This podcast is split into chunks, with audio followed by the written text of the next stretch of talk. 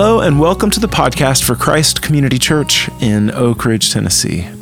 My name is Lee Younger. I'm one of the pastors here, and this is a message I gave on Sunday morning, March 13th, 2022, from Ephesians 4.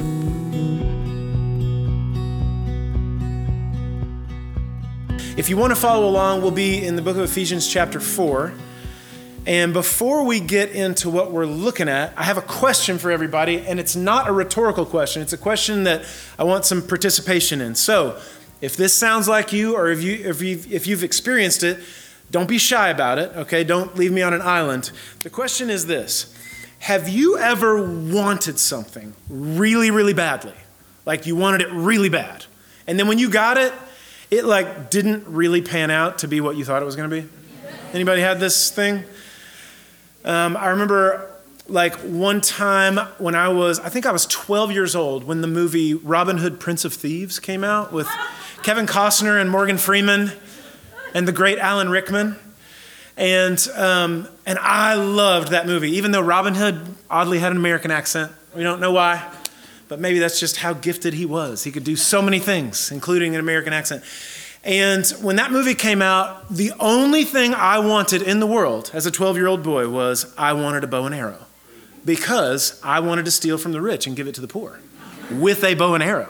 Like that was the only thing I wanted. So I worked really, really hard at saving up all the money that I could. I even, I even sold a bunch of my own stuff at a family like uh, yard sale, and and just like sacrificed some things that were very dear to me just to earn the money to get my bow and arrow, and I was so focused on it, I wanted it so bad. And then when I got it, I learned something very interesting, which is in 1991 in Oak Ridge, you can't really steal from the rich and give to the poor with a bow and arrow. So it just didn't work. Like I just wasn't Robin Hood at all. And also not being a hunter, and also the arrows weren't really hunting. You couldn't really do anything with it. So I think I shot like the eight arrows that I had a few times. I lost six of them immediately. I got frustrated and shot one straight up into the air as hard as I could, and then ran for my life. And I don't know if I ever picked it up again. It was just like, I really, really wanted this, and then it just didn't pan out. It was like all the promises that having a bow and arrow made to me turned out to be just dirty lies. It was just bad. It's like, it's like Canadian bacon, you know? That's not bacon. What are you doing? Why you call it that? Just call it ham. It's fine. Ham on a pizza is fine. It's not bacon. Don't call it bacon. You're a liar. You know, it's like fast food photography. When you look at a baconator on a Wendy's commercial. That looks like an amazing sandwich. Like the bread looks amazing. It's all shiny and it looks just, but if you actually bid it, do you guys know about fast food photography? They actually apply like clear coat, like acrylic spray to like make it look shiny. You don't want to eat that. Like the mustard and the ketchup, it's paint. Like you do, do not put this in your face. All of these things they're promising you are lies. And some of us have fallen for this stuff before, but not just fast food photography or Canadian bacon or maybe like me, Robin Hood Prince of Thieves, but like relationships. Anybody ever had a relationship that was full of all kinds of promise and then it really really did not did not pan out? Anybody ever have something you desired, some pleasure you thought was going to pay out, and then when you tapped into it, it just really really turned out to be a liar. Really left you hanging. Okay, we've been talking for a few weeks about um, getting dressed because there are a few places in Scripture, it's really cool, where Scripture says to get dressed in things that are not clothes, like attitudes and attributes, even a person. And I think the thing that's interesting to me about this is when you think about what it takes to change, like fundamental things about yourself and your personality and things you need to work on in you I mean, that would take a long time. It takes a lot of effort and strategy and all that stuff. And I, I think that's true. At the exact same time, sometimes the Bible says, why don't you just put it on? Like kindness, why don't you just put it on? Like you grab a shirt out of your closet and put it on instead of that other shirt. Instead of meanness, just put on kind, just put it on. So we've been looking at some of these. I want to show you one in the book of Ephesians in chapter 4. And the place, I'm going to explain some of this uh, stuff in Ephesians a little bit more detail in a minute, but where we are in the book of Ephesians in chapter 4, the Apostle Paul, who wrote this letter, is saying to these people And he says this kind of throughout the letter. This is what you used to be like, and then Jesus came into your life and changed everything. You used to be outsiders to a life with God.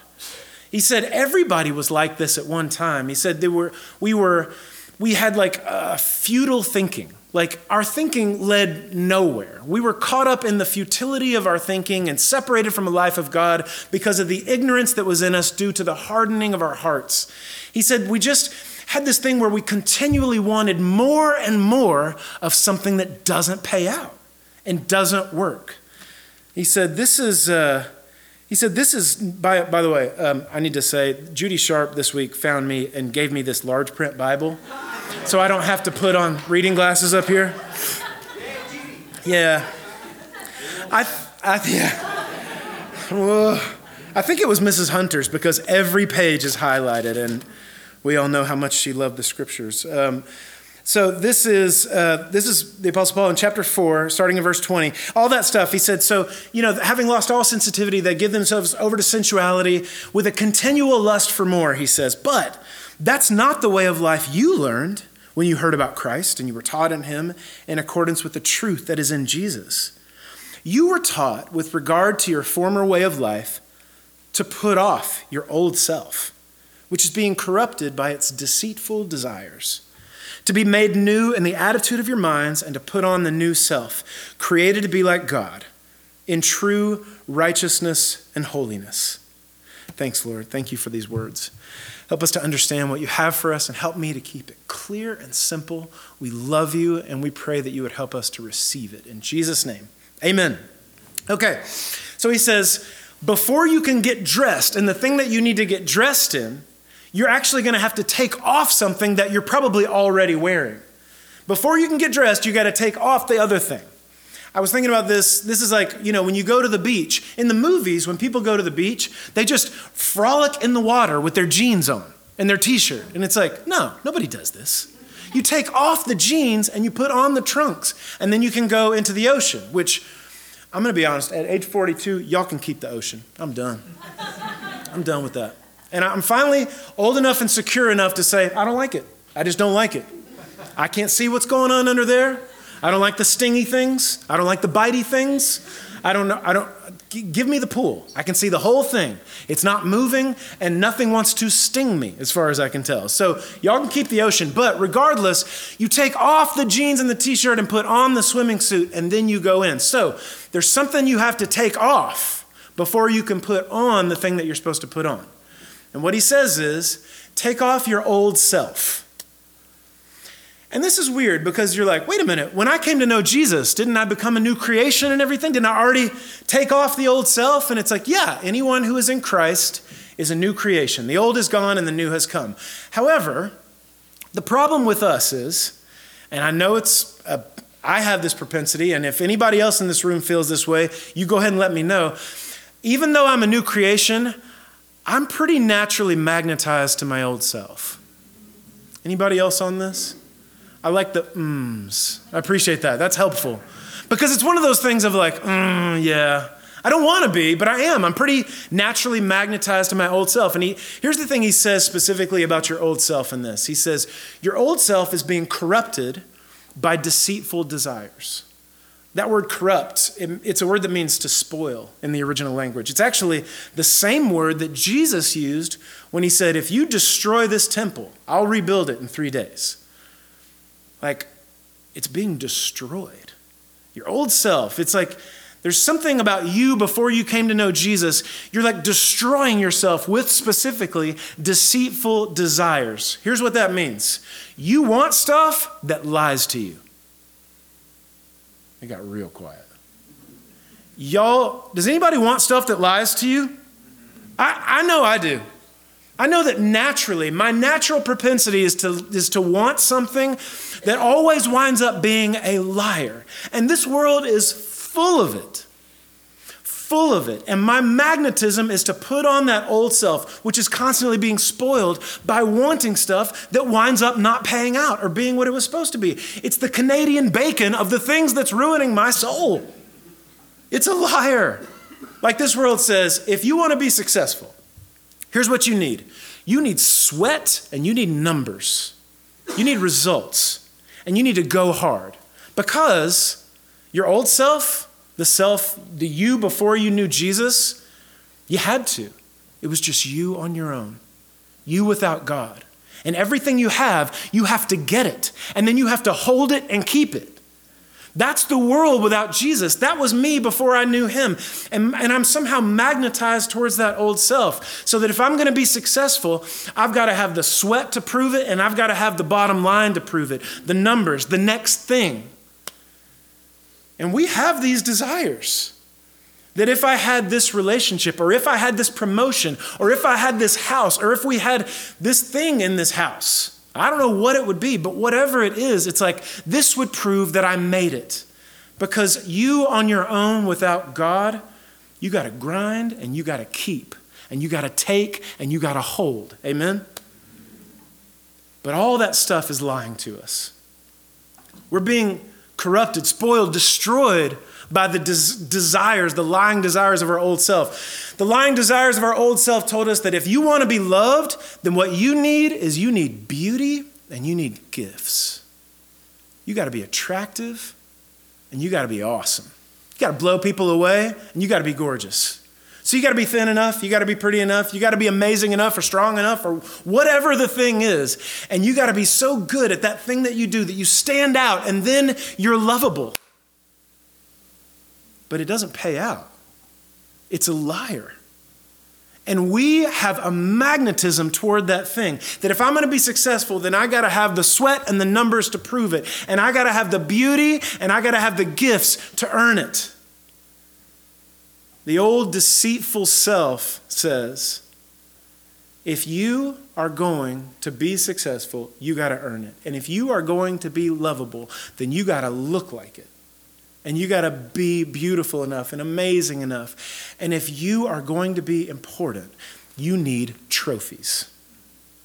And all of that stuff, all of the grabbing and the taking and the keeping and the holding and the winning, all of that stuff, what it does is it makes everybody in your life a threat to you, doesn't it? And it makes everything that you do a competition which means that it makes you have the potential to be proud of what you have and what you did and what you built and what you earned and what you made and what you kept. Which makes everything a threat. It makes us competitive. It makes us jealous. It makes us proud. It makes us, it's what makes us nationalists. It's what makes us exclude other people. It's what makes us hate people. It must, it's what makes us compete. And he says, if you are going to be the people that you're supposed to be, you're going to have to take that off first. You have to reject some things. And I think to reject it, I think to take it off, you actually have to look at some of the things that you want that are lying to you, and you have to say to them, I don't believe you. I don't believe in you anymore. Okay, I want to pause for a second and talk about Ephesians and where I think this whole thing is coming from. Paul started this church in the city of Ephesus, and he ministered there for a long time, and he built it up, and then he left. And then at a certain point, he was, uh, he was under arrest in the city of Rome, and he wrote this letter back to these folks, and he told them some amazing stuff. Like I said, throughout the whole letter, he tells them, This is who you were, and this is what happened to you, and now this is who you are because of what Jesus has done. And what he's saying to them in its in like the heartbeat of it is this God has an amazing and beautiful plan. It is brilliant and it is incredible. And his plan is to rescue the world through giving away grace. Like just the gift of grace. Because of what Jesus has done, he's going to rescue the whole world by giving away a gift for free. And he wants to show off the brilliance of that plan through y'all. That's what he's saying. He says in chapter 3 verse 10, his intent was that now through the like through the church, the wisdom of God would be made manifest to all the rulers and authorities in the heavenly realms so that you can show people how brilliant this plan is because of what Jesus has done. This is what he's saying. He wants to show off the beautiful brilliance of his plan of grace and he wants to show the world through the church. He wants y'all to show it off. It's funny because in ministry, sometimes we say, this thing, and I was thinking about this this week. It's one of those cliches that people say a lot, and I guess in some ways it's true, but I don't know that God would agree with it. And that is, um, have you guys ever heard this before? That, like, you know, God could save the whole world a whole lot better without us. Like, it would be more efficient and it would be amazing and he could do the whole thing by himself. And it's like, yeah, I guess that's true. I don't think he's in, interested in that at all. Because what he wants to do is he wants to use you and us and our church. He's building something. He's making a building. And the idea is he's making a building using bu- building materials that are highly unlikely. In chapter 2 of Ephesians, he says, You were all dead, like completely dead. You couldn't do anything, like, like a dead person. You can't do anything with a lifeless dead person.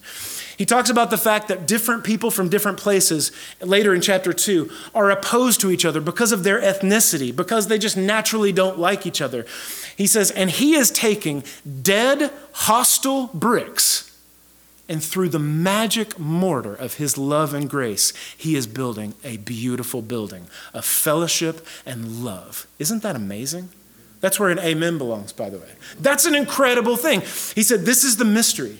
God is taking dead, hostile bricks that naturally are opposed to each other and hate each other. And through the miracle of his amazing grace, through what Jesus has done for us, he's building us together into a kingdom and into a fellowship and into a family.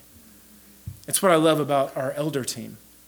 It's just a beautiful group of brothers who love and support and take care of each other and are working together. It's a microcosm of what Christ Community is doing, a microcosm of what the whole church all over the world is supposed to be doing. And the problem, the biggest problem that we as believers in Jesus have right now is that the church is doing a really terrible job of representing the beauty of this plan. People aren't that interested in it. They look at it and it's like, well, why are Christians yelling at everybody? Why are Christians threatened by folks? Why are Christians nationalists? Why would the believers in Jesus care more about certain things of the here and now more than they care about the outsider, the poor? It's unbelievable.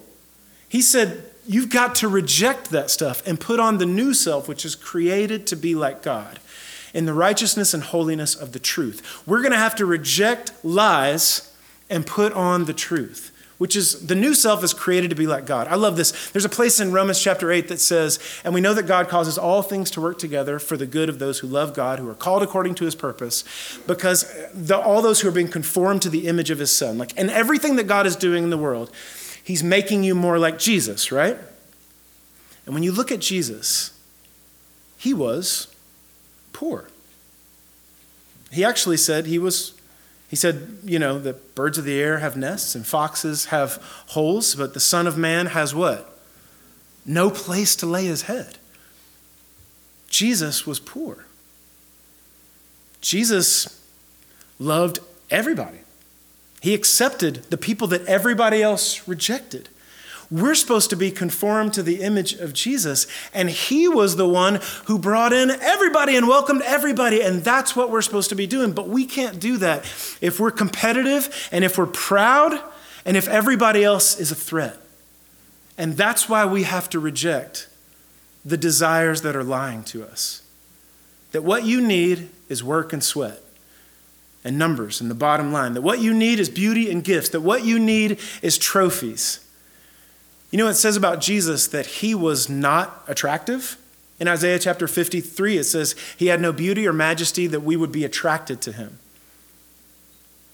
He just had totally different values.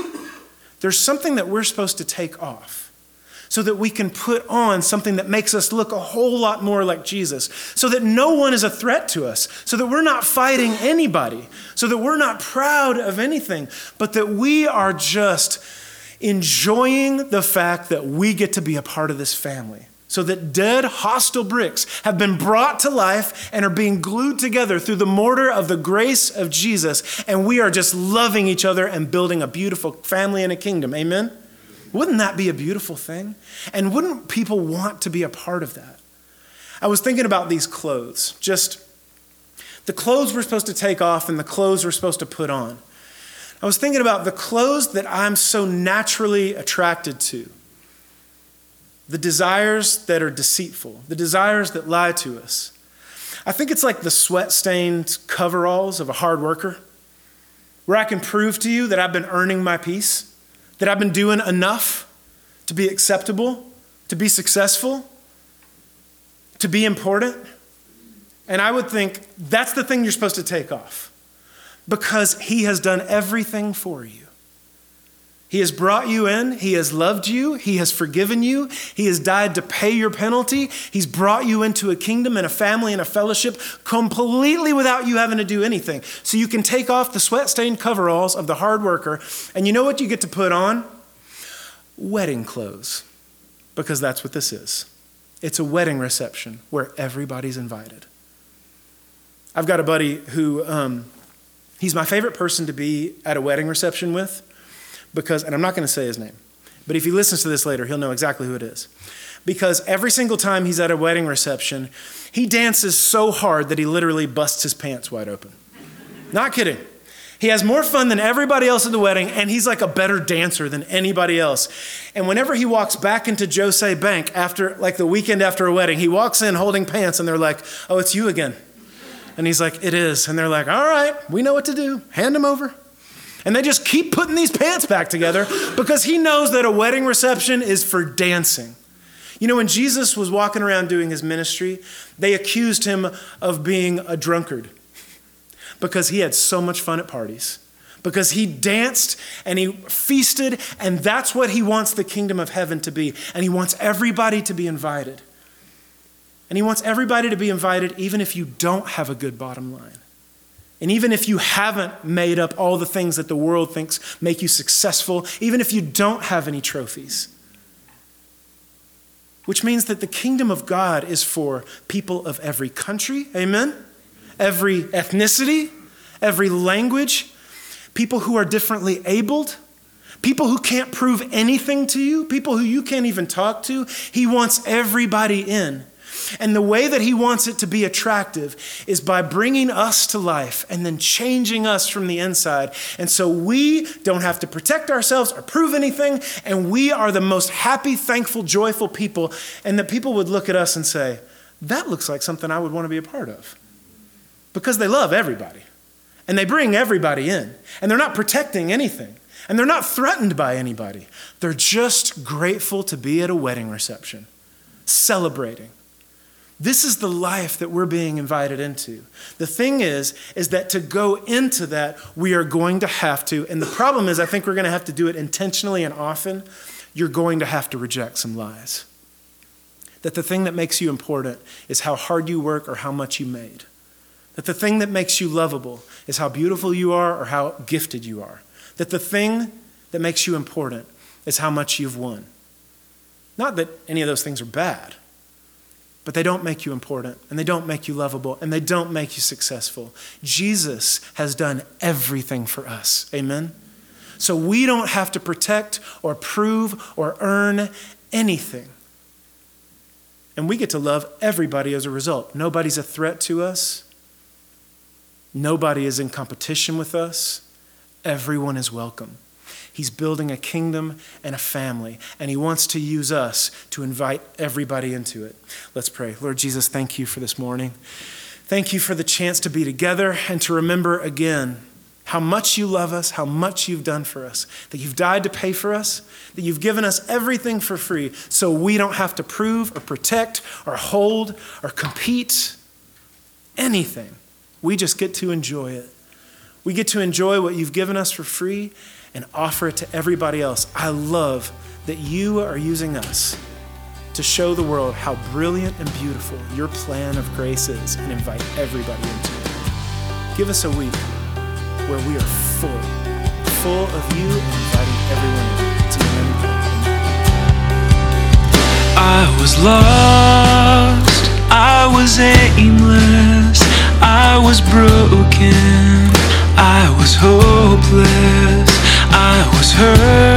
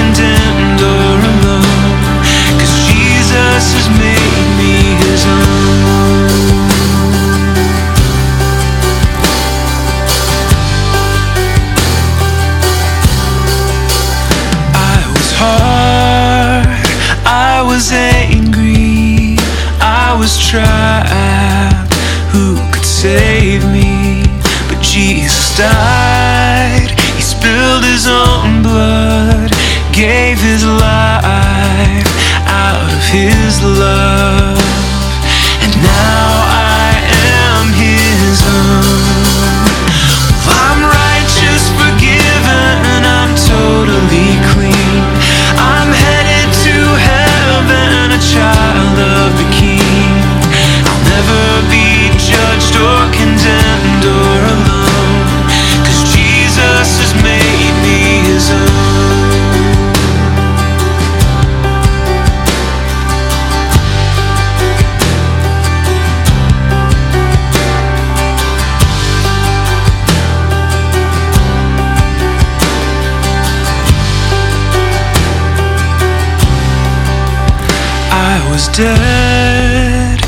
life showed it. I needed hope and didn't know it. But now I live, now I'm set free. Now I can be